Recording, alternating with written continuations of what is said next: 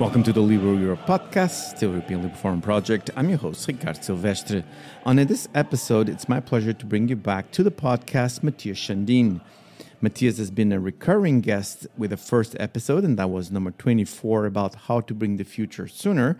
Then on episode 84, we talk about the future of political debate online, and then the future of mobility on episode 88. So you see a trend here. This time, Mathias will talk to me about the great idea that Warp Institute had, and this is the institute where Mathias is the executive chairman, to ask the Swedish political parties in the last election cycle what were their optimistic takes on the future, and how is that reflected on their political programs? We also go into why some political parties invest in scaring their voters with doom and gloom messages. And after our conversation, I'll be back to tell you about some of the events organized by ELF for this month of March.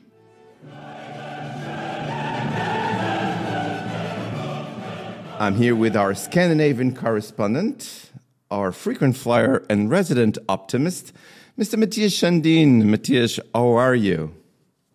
I'm good. How are you? I'm doing very well. It's good to have you back on the podcast. I invited Mathias to come back because you had a tremendous idea that I was very jealous of, and I wanted you to tell the story to our listeners. But before that, some of our usual listeners know you by now and know the work you do, particularly with the Warp Institute. So tell us, how are things been lately for you? Pretty good. On a personal level, we've, our son has started preschool, so now everyone warned us and said, you know, you're going to be home sick. He's going to be sick, or you're going to be sick, or everyone's going to be sick more than you're going to be healthy. And that's been the case since October. So, but now we are all healthy, so that's good. That's good.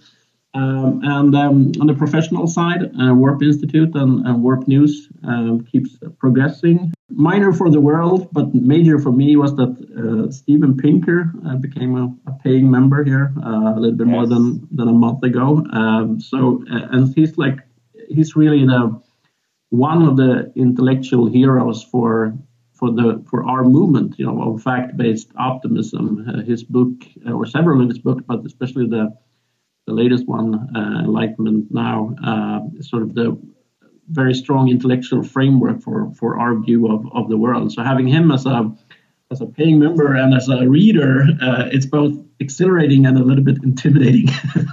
Well, another thing for me to be very jealous of. Please ask him to come to our podcast. And I also noticed that now Warp Institute actually has a TV show. Tell us about it. Yeah, we're testing out these all these AI tools. They are really progressing fast, both text and video and audio and all that. So now you can put together. You know, we record it with a human being as the voice. But it's some sort of animating tool that we use for. We use it on TikTok and YouTube and Twitter, and you know, so call it the Warp News Report. So we're testing it out. It's amazing, all these tools now. It's really, really helping us be more creative in different ways. So it's amazing. By the end of our conversation, you're going to direct our listeners to all these new endeavors that you have. But let's go into the reason why I asked you to come to the podcast again, and that is to talk about the idea you had to ask Swedish political parties to give an optimistic vision of the future of the country, not only of Sweden, but you can imagine you would ask the entire planet. And how can they include that idea on their governance and their political ideas to offer to the electorate? First of all, how did that come about, that idea of yours? There were two main reasons. One is my own background in politics, especially the later years. I met a lot of people in tech and science and people using these kind of tools every day. And I felt stronger and stronger optimism around those things. And I started talking about that with my colleagues in my party and in other parties. And I also said, I really tried to convince the leader of my party to, you know, have this optimistic vision of the future. Of course, we should also talk about short-term problems, but we should have an optimistic view of the future and a vision for the country. And, you know, but the feedback I got, or the pushback I got, was that, yeah, but, you know, politics has to be a conflict. You have to be, you know, arguing, debating. And I said, try go around being very optimistic about the future. You're going to have a lot of arguments. So there's going to be a lot of debate. But no, they didn't really buy that. But I felt it's that could be good from a voter perspective, I think. Not everyone. Not getting 100% of the vote, but you know, I was in the Liberal Party in Sweden is tiny, so from a voter perspective. But I also think there's it's important that politicians have this kind of vision for the future. So that was one reason, my background in politics. And then in September we had an election in Sweden, so there was of course an election campaign, and that campaign was even more free of the future and optimism than usual. It was extremely focused on very short-term problems. They competed even more than usually in describing Sweden, especially, but the world, all the problems, and that everything is going to hell, and we're going to fix this. But no one had even an inkling of what to do after fixing these short-term problems. So I felt, we need to do something about this, at least offer them the chance to tell whatever vision they have of the future.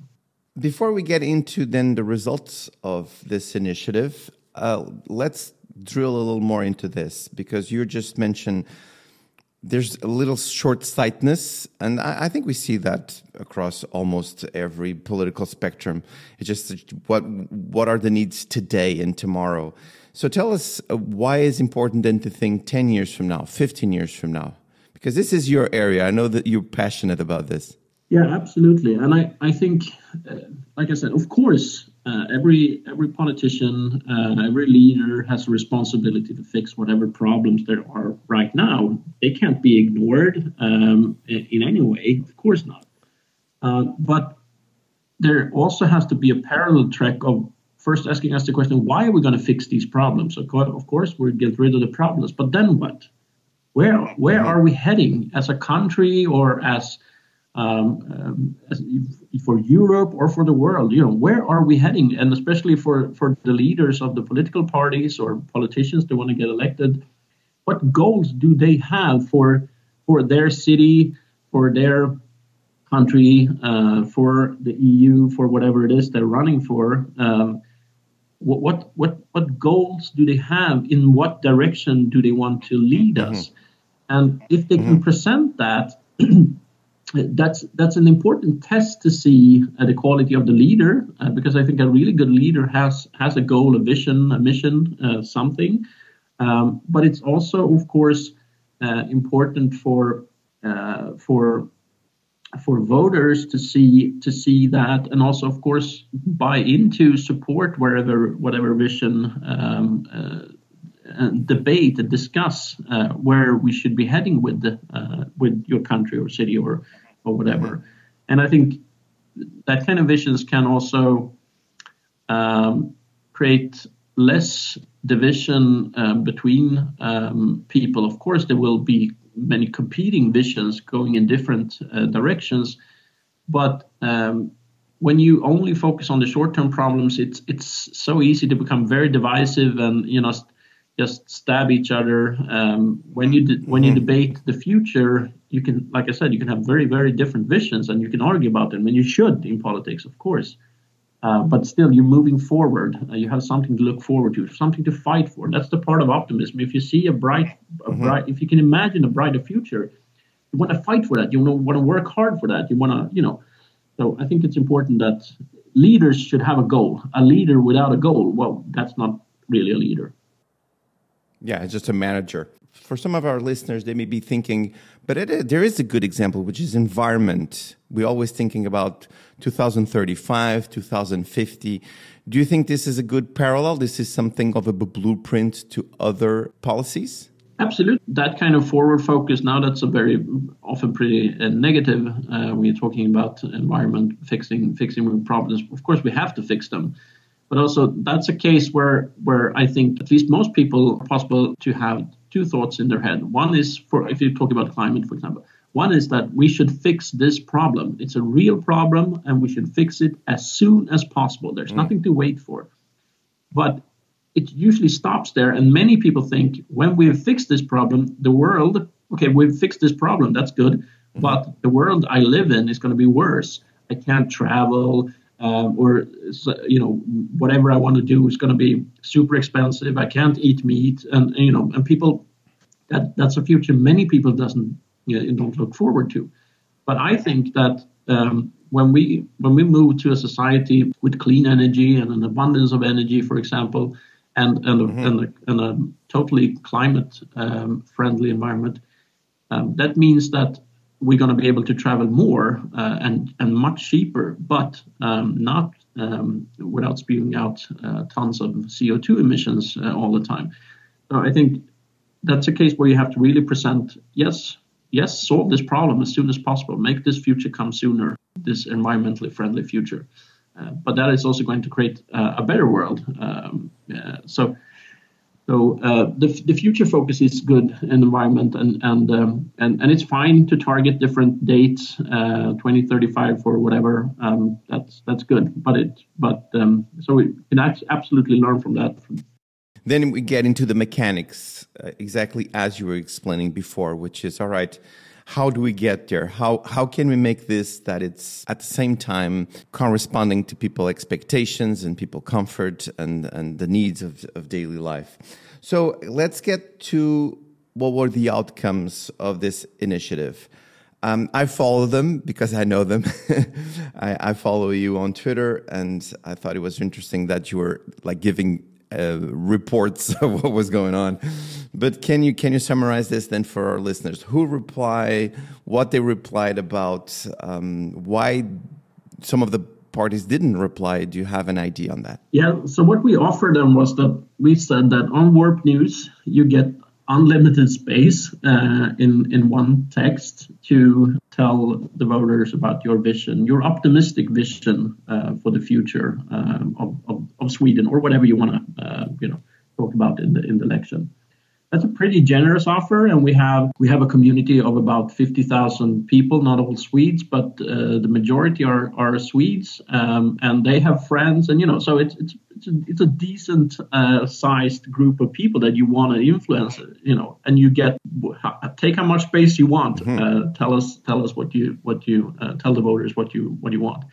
So that was what we offered them. We offered it to the parties that are in parliament, the 8 parties, and we only got 2 responses or 2 texts produced. A couple of the parties said no immediately. The Left Party and the Social Democratic Party, they just said, no, we're not interested. The others didn't even respond. And I even reached out, of course, I've been in politics. I know many of the people in the other parties. I reached out to them, but I didn't even get a response, which was kind of weird. So the Liberal Party and the Green Party, they were okay or pretty good, I think. And they did a decent job. The thing is that almost every party has optimistic things they think about the future if they dive into whatever documents they have. But they never ever put them together in a sort of combined vision. So it took a very long time for them to produce these articles. It took weeks. When they said yes, it took several weeks to actually get the text. If I would have said, hey, I want a text about gang violence, they was like, yeah, we have 3, we can send you right away. But this took weeks to produce. And I think that was the problem for the other parties. Some of them, the Sweden Democrats, I guess they don't want to. Don't want to have an optimistic vision of Sweden's future. Maybe, I don't know, but that's my guess. But many of the others felt like, okay, this is a pretty tough job. We have to spend many hours on this, so we were not going to prioritize that. So when I published this on Twitter, that we only haven't gotten 2 replies, the Pirate Party, who's not in Parliament, they reached out and say, hey, can we write a piece? And I said, sure, why not? If you want to do it, fine. So they also. Let's stay here a little more, because you already partly answered the question, which is maybe some of the political parties thought, well, this is too much work for 50,000+ people. But I imagine that others maybe haven't thought about it. Do you have an intuition of that? Do you think that it was just laziness or lack of time? Because also it was a period that was leading to elections. Or do you think, and political parties well, as you mentioned just a minute ago, or do you think that this will be quite of a shock for some of the people that got the email thinking, we actually have nothing to say about that? Exactly. I think that is definitely part of it. It's like we don't have any pre-produced answer to this in whatever way. So, and the parties who did respond had to really look through. I sort of stayed in touch with them and sort of reminded them and asked them, is this the text coming before the election? It's like, and they were like, yeah. Looking through all the documents here and, trying to find whatever it is that we, positive things about the future. And like I said, there are, every political party has something, but it's never put together in one vision. So, and they probably also felt that, this might have to go up to the top leadership here if this is something new, since they don't have a position on the future, or at least not an optimistic position on the future. It has to go up to the leadership. Is it worth it right now? The election is in 6 weeks. Should we blah blah blah? So is this part of our strategy? We don't know. Do we dare to ask anyone? I'm not sure. The parties that did respond, I reached out to, of course, my own old party, the Liberal Party. I, of course, know a lot of people there, so I talked to people pretty high up there. And from the Green Party, a guy who I was colleagues with in Parliament before, he's the leader of the Green Party in Parliament now. So he saw this and reacted. So he was in a position to make a decision. Yes, we should do this. So, but the other parties a little bit lower down, or they were not. So I probably created a lot of problems for people with that email. It's like a lot of work, and who's going to decide this? And do we even have a vision? No, where is it? I would like to go back into something that you just said a minute ago, and that is about at least the perspective that for the Sweden Democrats, pessimism sells. So they can present this package to the voters of saying this is all gloom and doom. How do Swedes react to that? Do you have a perspective on how the electorate? Because I think this connects to other countries, and we'll go there in a minute. But in Sweden, in particular, we've been seeing the Sweden Democrats rising on the polls, and of course, it has to do with politics and policy. But you think that the electorate naturally reacts to this kind of perspective that everything is bad and it's going to get worse? Part of the electorate, and especially the electorate that the Swedish Democrats are speaking to, feel that they painted this picture of Sweden is heading in the wrong direction, and that is because of immigrants. And the other parties are naive, and they want to have even more immigrants coming into the country, so it's going to be even worse. And the Sweden Democrats are going to stop this. And if they would have an optimistic vision of whatever, it could be something that for me would be pretty horrible. Here's a country where everyone are blonde and blue-eyed and happy. So that's not what they're presenting. But I think at least that part of the electorate reacts well to that kind of pessimism. And I think also that was the moderate party that was absolutely there. They came into this election with that view as well. They tried to, steal back voters from the Sweden Democrats and focus very, very much on short-term problems and stopping immigration. And so, yeah, and even the party leader, Ulf Kristersson, who's now the prime minister, he said in his sort of kickoff for the election in the summer that I've talked to thousands of voters and no one I've ever met has asked me for a grand vision of Sweden in the future. It's like, okay, hasn't met me. I know he hasn't met me. I met him. So he'd forgotten about that. But there are people out there. It's not like people want a vision could easily become just a lot of nice words, of course, but that's not what people are asking for. But a goal for the country. If he has missed that, that's a real problem. Yeah, because the interesting thing in here, and allow me to editorialize just for a minute, the funny thing in here is that actually they do have that negative outcomes, but then they do promise that things will get great again. So it's kind of a trick they play. No, exactly. Make whatever great again. But it's we'll get there by going backwards in some way. That will make everything great if we can just erase the last decades and move back. Of course, I don't believe that, but that's maybe the closest thing to a vision for that kind of parties. Well, you had the idea. You were a little disappointed with the outcome, and naturally so. Do you intend to repeat this? Like, for example, giving more time instead of those 6 weeks? Maybe you can start this kind of idea like a year before. Are you guys thinking about doing that? Absolutely. We are not giving up. I'm gonna torture them until I squeeze some optimism out of them.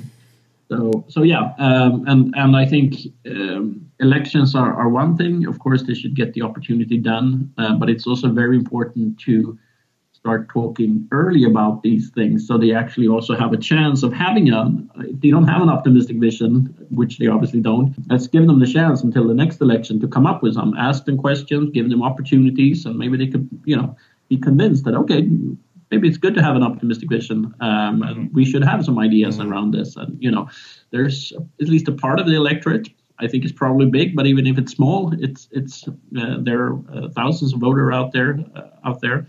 And it's not just for Sweden, of course. We want to do this in many countries. So yeah, absolutely. We're going to keep harassing the politicians for this. Then let me ask you a question so that people that are listening to this, and you just said that this model can be exported to other countries. I would be, for example, quite interested to apply it in my own country. Do you think that there are ways to expand this even more? Like, for example, could you make a protocol with a big newspaper or a big radio show or a big TV, like the TV news? Do you think that this is something that you can have also on your horizon? Absolutely. That's really part of our optimistic vision for the future is both that we do this in all over the world, but especially we want to inspire others to do it. And I think it takes when you sort of if I look back the last 4 years here in Sweden and how journalists have asked politicians' questions. It's a repetition of the same questions over and over and over and over. And in Sweden, has been the major question has been, who are you going to govern with after the election? Are the Sweden Democrats going to be part of that? And that's 50% of what they ask. It takes some imagination from journalists and media companies and others to break out of this and at least ask one question. Okay, what's your optimistic vision for the future of Sweden or something other? What opportunities do you see with AI, blah, blah, blah, whatever it is, ask something from another perspective. These kind of questions are from journalists are so uncommon. It's a real opportunity to stand out from the crowd, even if it's just one question. So the same goes for political parties. If you have something optimistic to say, you really stand out from the rest of the crowd. It doesn't sound like everyone else. But that goes for journalists or moderators at events or wherever there are opportunities to ask these kind of questions. And since, especially if you have a politician on stage or in your interview or whatever, they are very, very skilled at answering the same questions they get all the time, of course. But if you ask them something completely new, you're probably going to get an interesting response out of that. So your event, your news article, your interview, whatever it is, it's going to be more interesting. I promise you. Even if they fail completely, that's interesting in responding. Or they maybe they have something really interesting to say. They, you know, and many people, many politicians do. I know them. You know, they think about it. And that's so sad because they. Why do you become a politician? Why do you run for office or whatever? Well, it's because you are concerned about some things, you want to change some things, but you also have this kind of optimism that things can improve. So I think it's under there. If you dig a little bit, they easily forget it or soon forget it when they become politicians because they're in this circle of or spiral of pessimism. But if we just ask them the questions, I think some interesting things are going to come out of it. As we are getting into the end of our time, you guys do an amazing work at Warp Institute, and you just mentioned Warp News, and now you have Warp Television. So tell our listeners, please, where they can follow your work and get involved. You know, all the optimists by nature, which is pretty much one of the liberal tenets. So tell us, where can people go and find your work? Yeah, so we are at warpnews.org and the Institute, you'll find at warpinstitute.org. And of course, we are on social media. You can follow me on social media. I'm mostly active on Twitter. It's just my name, Mathias Sundin. So you can follow me there. But the number one tip, I would say, the easiest way to follow us and also get a dose of optimism every week is our free newsletter that comes out every Thursday. So you'll get an op-ed, an optimist edge article, and some optimistic news on science, tech, and human progress. Well, I've been talking with Mathias Sundin. He is our main source of optimism here in the podcast also. And I'm always very, very happy to have you here for this fantastic conversations that we always have. So thank you so much for talking to me. Oh, thank you very much for having me.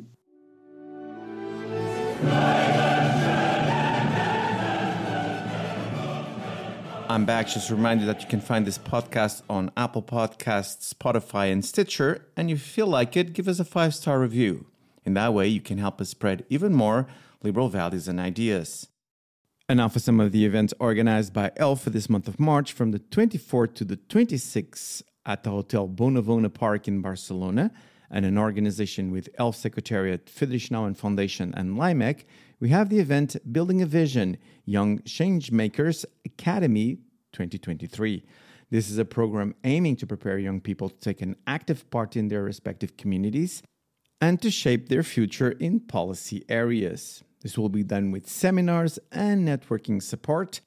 And as we often say here on the podcast, particularly with our guests from LIMEC, this is a very important event in a way to mobilize young liberals to be more participant in the political process and with that, help shape the future of the European Union.